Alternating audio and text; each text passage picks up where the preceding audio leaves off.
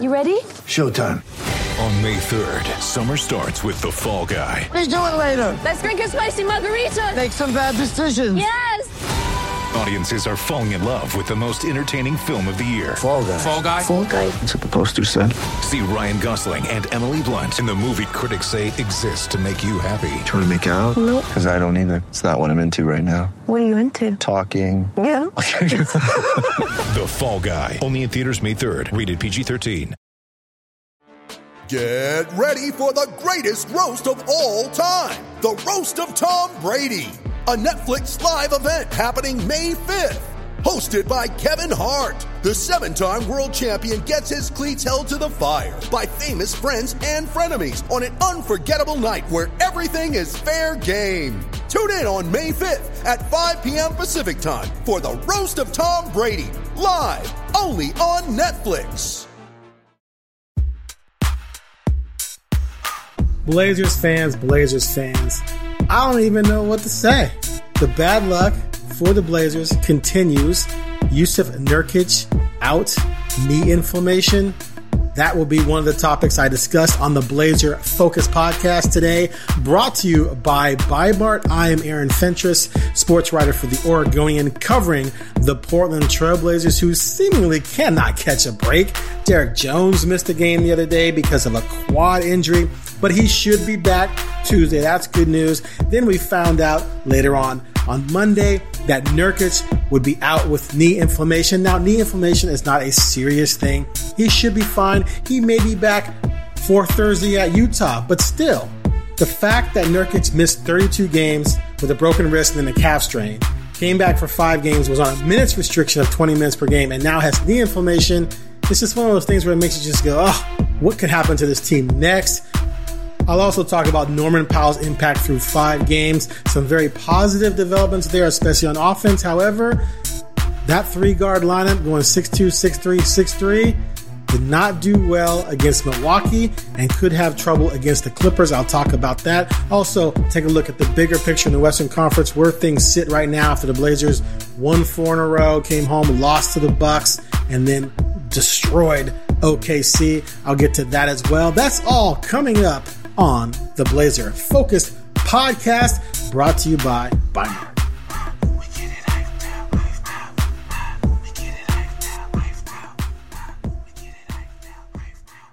So there was some news today with the Blazers, even before Nurkic.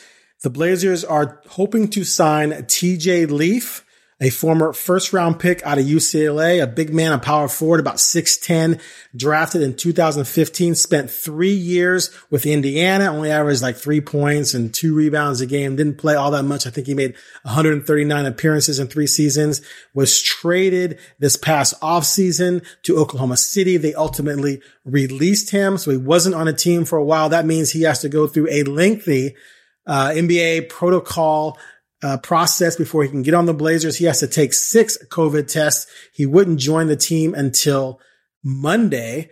And he would be on a two way contract, which, which means he could play in the G League, if that's even a thing right now. I'll be honest with you. I'm not even sure the G League's even playing. I'll have to look into that for you. But he would be on a two way contract. They also last week signed, or they're planning on signing Rondae Hollis-Jefferson, a former draft pick who never played for the Blazers, got drafted uh, by the Blazers and traded on draft day to the Nets.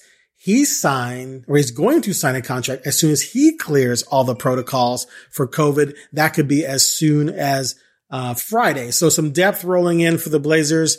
But of course, you know, we hear about the Leaf deal. Sources confirm that to the Oregonian. And then a couple hours later, we hear, even after we talked to Stotts and McCollum during their media sessions on Monday, we learn that Nurkic will not play at the Clippers. So what does this mean? Well, to me, it means they're going to lose that game because without, I shouldn't say that. I mean, Kanter does a good job, but defensively, they're going to be hurting with three guard lineup, I believe, and then no Nurkic behind them. Kanter will do a fine job. He'll probably go 15 for 15, but that's going to be a tough matchup for the Blazers, especially after what we saw against the Bucks. Now, the Blazers destroyed Oklahoma City on Saturday night. That was just pretty sad to actually watch. I kind of, I kind of felt bad for the, for the Thunder, but they're in complete rebuilding mode. So much so that they traded away George Hill and they told Al Horford, don't come anymore. We're just not even going to play you. We're going to play all these young guys. And those are two of their best players.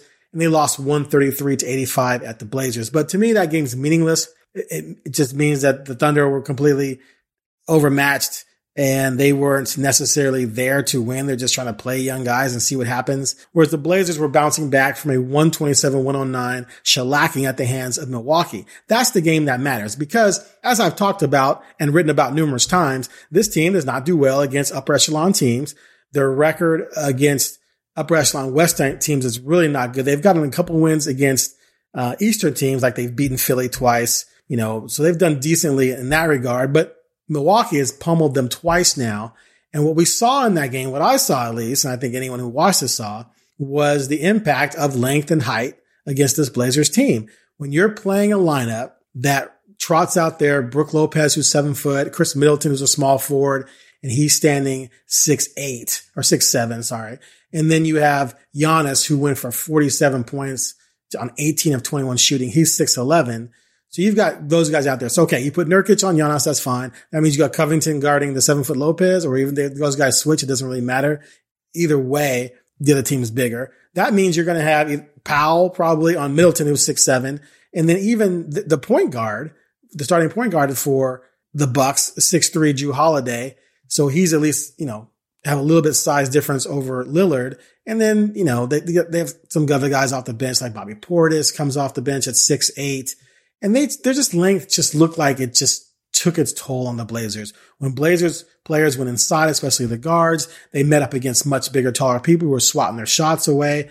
Uh, Giannis had three blocks. Uh, Teague had two blocks, and even the ones that weren't blocked were just disrupted. Uh, and then on defense, the Blazers just couldn't really match up. That's one of the reasons why Giannis was eight. He was 18 for 18 on two point field goals, and then he missed three three pointers.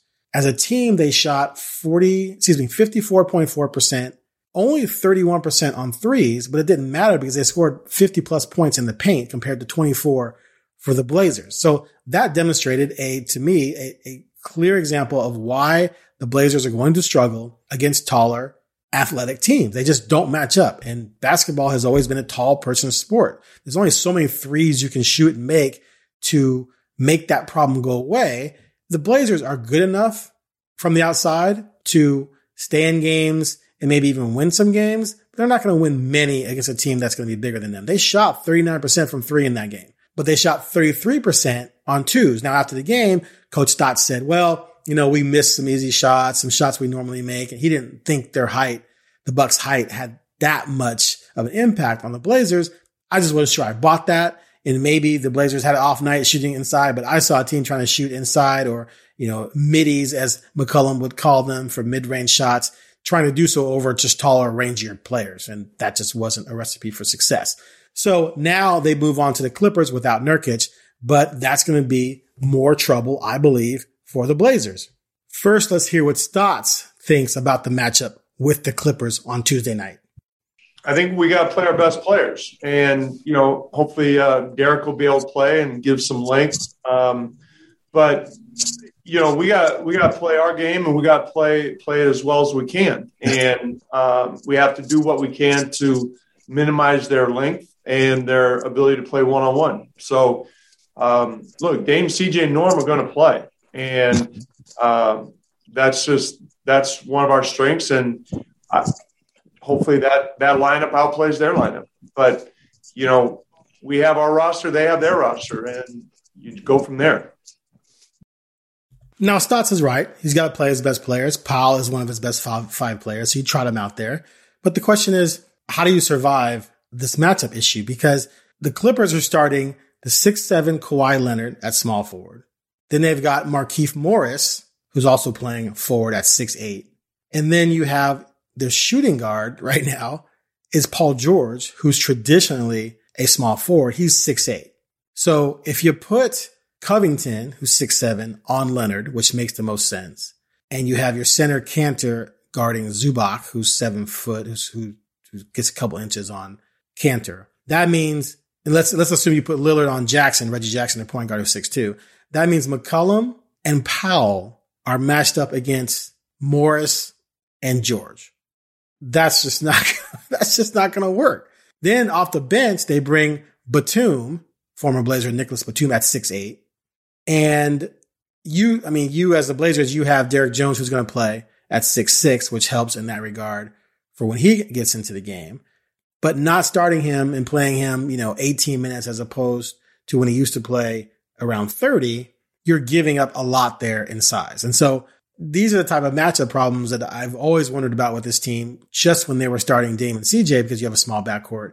Now you have a small, a small forward, basically a shooting guard playing small forward in Powell. And it just doesn't seem like it's sustainable for wins against good teams. Now, Stotts says, you know, we'll just take each game as they come, basically. We don't want to get too far ahead of ourselves. Um, he acknowledges at least that there is some matchup issues there, but the only way to get around that is if you are just bombing from, from three point range. Now, the Clippers just lost 101-94 to Denver, but Denver's throwing big guys out there. You got Michael Porter Jr. starting at small forward. He is 6'10. They picked up Aaron Gordon, who started at power forward for them, and he is 6'8. And that's the guy that I think a lot of Blazers fans would have loved the Blazers to get instead of Powell, but he just wasn't attainable because the Blazers didn't have the draft picks to get him, which is what Orlando wanted. And that's because they gave their draft picks to Houston in order to get Covington, which I still believe was a pretty solid move. And also Denver has Jokic, the MVP candidate. He and Lillard are probably neck and neck right now for the MVP candidate. He's candidacy. He's 6'11. So they've got three guys out there who are 6'11, 6'10, 6'8, and you've got a bunch of smaller guys out there trying to defend them. That's just not a recipe for success long term. That said, when they play Utah on Thursday, that'll be a little bit different because Utah has two smaller guards with Mike Conley and Donovan Mitchell. But against teams that have length, the Blazers are going to be in trouble with this lineup. It's going to be fascinating to see how they're able to survive against the better teams. I think it's going to be extremely difficult. And I think we'll see another example of that Tuesday at the Clippers. Alrighty, I've already touched a little bit on the problems facing the Blazers with a three guard lineup and uh, what that means defensively for this team. But offensively, there's no denying that Powell has added something to this team. He is a more versatile scorer than Gary Trent was. He is older than Gary Trent, so he's more mature, uh, better off the bounce by far, getting to the basket, finishing at the rim. He can do other things as well. It gives him a little bit more versatility on defense because of his, his, experience. He can guard different positions, even though he is undersized to guard bigger th- threes. Trent was as well. But so far, the Blazers are four and one with him. However, that comes with, you know, an asterisk because they've gotten four wins over some pretty bad to mediocre teams. They defeated Orlando. They defeated the Raptors. They defeated Detroit and they defeated the Thunder on Saturday. The only winning team they faced with Powell was the Bucks and they got throttled in that game. That said, Powell through five games with the team is shooting 45.6% from the field, 11 of 25 on threes, which is 44% and averaging 15.2 points and he has 17 rebounds and six assists. Now defensively, even though there's been some issues against, you know, good teams, well, one good team, the Bucks, he has done a pretty good job. I mean, he, he's got, he has 12 steals already, three block shots. He's making an impact statistically, but we'll see what that means moving forward defensively. Now, what are, was he saying about his experience? Well, he, he, he told a, a funny little story. I asked him jokingly, actually, if he had to go through some kind of initiation, uh, for anyone who's ever been a freshman or, or new to anything.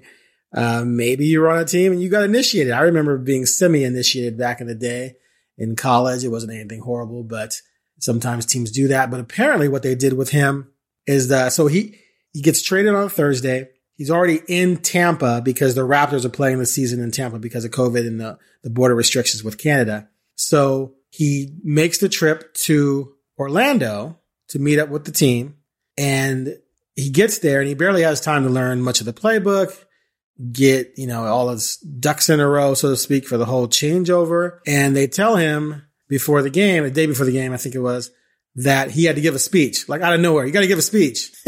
and he said he was completely nervous. Like, wait, what? I had to give a speech? What are you talking about? But apparently they were just giving him a hard time, messing with him. Uh, CJ McCollum said they do that a, a lot to people and it was just a joke. You know, Powell has to sort of learn how the team jokes around a lot. They got to break him in, so to speak.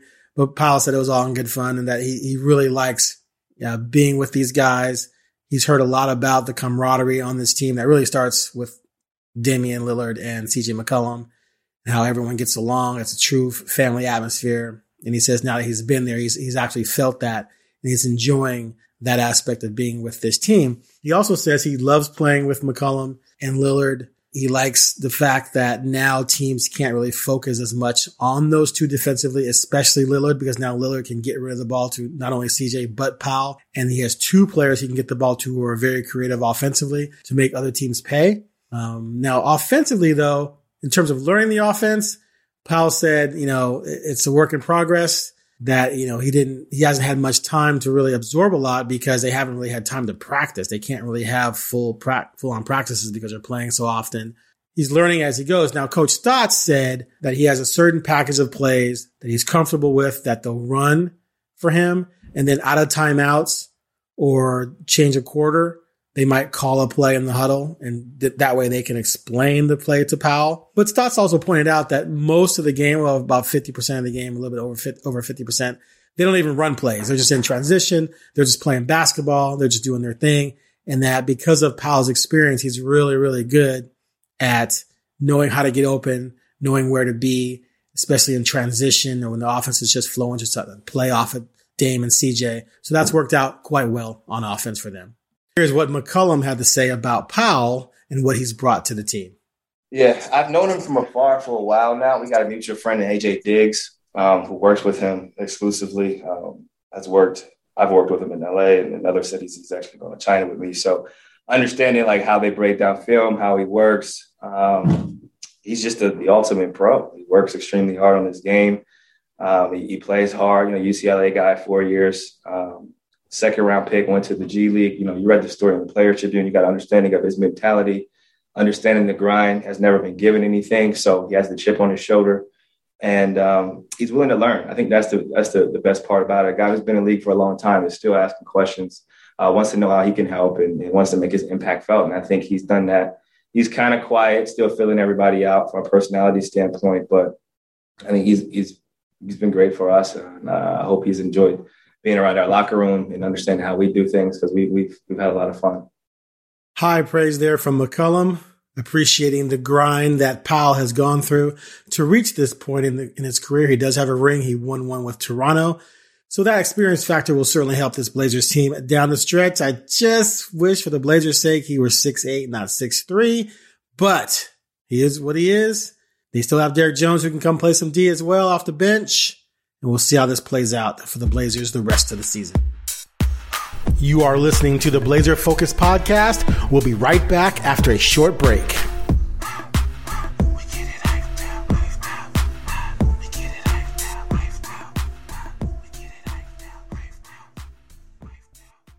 Okay, I want to close this edition of the Blazer Focused podcast brought to you by Bi-Mart with a little MVP talk. Things are heating up, man. It's getting wild. It's going to be a crazy race. We all know LeBron James getting hurt. That knocked him down. He probably is out of the running. Joel Embiid has missed a lot of time. He might be out of the running. Those two might have been the two front runners. And of course, that leaves you with Lillard, Nikola Jokic, and a guy. Well, James Harden's in there too. We all know that. But a guy I've been warning about and the team I've been warning about, Dallas and Luka Doncic are making a move right now. The Mavericks are moving up the standings and Doncic is going to pretty soon, I think, be in the top three of the MVP voting. So right now, Lillard is definitely easily a prime candidate. There's no doubt about it. I think it would be fabulous for him to win it. It would be great for the city. Even if they don't really have a strong chance of winning the championship, if Damian Lillard can bring an MVP to this town, be the first Blazer to win an MVP since Bill Walton in 1978, that would be amazing. I mean, it, it just absolutely would. The problem is that tough schedule down the road. Lillard's got to pull out some spectacular victories against some good teams. I've said that numerous times. I've written that they need to beat these good teams to stay in the top six to avoid the play-in. He's going to have to have some huge performances against these really good teams to make that happen. If he does, he'll have a real shot at earning the MVP. We all know what he's done this season so far without Nurkic, without McCollum. That was spectacular. But at the end of the day, they were 14 and 11 without McCollum. It's not like they were, you know, 20 and 5 without him. They were 14 and 11. That was really good, all things considered. But that was a long time ago. You know, people are going to remember what they see in the next month and a half. That's what's going to matter most. That's what I was telling people when people were calling him MVP when the Blazers were 18 and 10. I'm like, dude, it's February. like, yo, decide the MVP in February. That was a long time ago. That's what have you done for me lately? He needs some big wins like this one that Doncic just got over Utah. Utah is the best record in the NBA. He just went 31 points, eight assists, nine rebounds, had a great game against them to, to lead his team to victory. Six of 11 on threes. I mean, he's just an excellent, excellent player. He showed that tonight. They've won five in, five in a row now, and they are only two games back from the Blazers. They're in seventh place, two games behind the Trailblazers. The Blazers could lose their next two games against the Clippers and Utah very easily, especially if Nurk misses both games. Dallas, meanwhile, they've got at Houston. They should smoke them. Then you've got Milwaukee, San Antonio. I could see them losing to Milwaukee and then beating San Antonio. So that puts them in position to get within one game by the end of this week. And if they beat San Antonio and the Blazers fall at home, you know, all, all of a sudden it's tied. And you have to be careful because like I said before, and I'll say it again, Dallas has an easier schedule. They have a stretch coming up where they, they play New York, who's actually decent, then Sacramento, Detroit. And then they've got Lakers twice. If the Lakers don't have LeBron and or Davis back, this is April 22nd, April 24th. Dallas is winning both of those games. Then they have Sacramento. Then they have Golden State. Then they have Detroit. Like it's just super easy for them. Oh, and then Washington and then Sacramento again. it's just a super easy schedule. So the Blazers and Lillard need to be careful. They need to rack up some wins against good teams. Lillard needs to start pumping in some amazing performances against these good teams. Otherwise, I believe Dallas will pass up Portland and Doncic will pass up Lillard for the MVP voting as well. It's already an uphill battle dealing with Jokic because Jokic is doing special things for a center. Like he's doing stuff that's unusual. He's got the most assists. He's averaging the most assists for a center since Wilt Chamberlain. I mean, when you start throwing out things like that since Wilt Chamberlain, that shows you A, you're comparing him to an absolute legend of the game. And B, you're talking about stuff he did back in the 50s and 60s. You have to go back that far for a center to put up the numbers that Jokic is doing at center. Right now, this on the season, he's averaging 8.6 assists at the center position with 11 rebounds. 26 points is less than Lillard, but he's shooting better from the field, 56%, better on, on three pointers, 42.7, and his effective field goal percentage is like 64 or something like that, 63. So that's going to be an uphill battle. If Denver finishes ahead of the Blazers, I think Jokic gets it. If Doncic can reel in both teams, I think Doncic could get it. LeBron, no chance. Embiid, no chance. I think Giannis is going to make a run at it after what he did to the Blazers, especially scoring 47 points on 18 to 21 shooting. I think he still has a shot. If he can rack up some huge games, Harden has a shot. What these things usually come down to is at some point in the last part of the season, someone just goes on a run. They lead their team to, you know, a six game winning streak or they win eight out of nine or something like that. And they just go bonkers. They're putting up 35 points, nine assists, 12 rebounds and everyone's like, oh my goodness, they climb up the standings because they're winning so many games. They put themselves in the top four uh, seed in their conference. And everyone's like, yep, that's it. Because it's the last thing you did. It's not what you did in February. It's not what you, what you did in January. It's what you did when seeding is on the line, when you're playing big time teams and you have to come up with big time performances. And any, I think Kawhi Leonard could come up with a, a string of games like that. And I think Damian Lillard could as well. He's going to need to because right now he's not going to get it regardless of, of the CJ storyline, regardless of the Nurkic storyline, regardless of the fact that, you know, they remained in the top five at one point. Now they're sixth without those two. It's, it's impressive. It's great, but other things are happening around the league.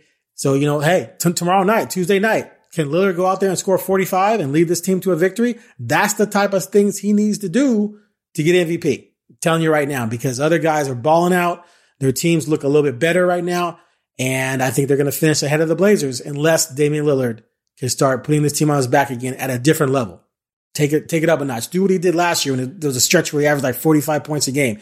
Do what he did in 2018 when they went 13 and 0 and he just went absolutely berserk. That's what he might have to do to get the MVP award.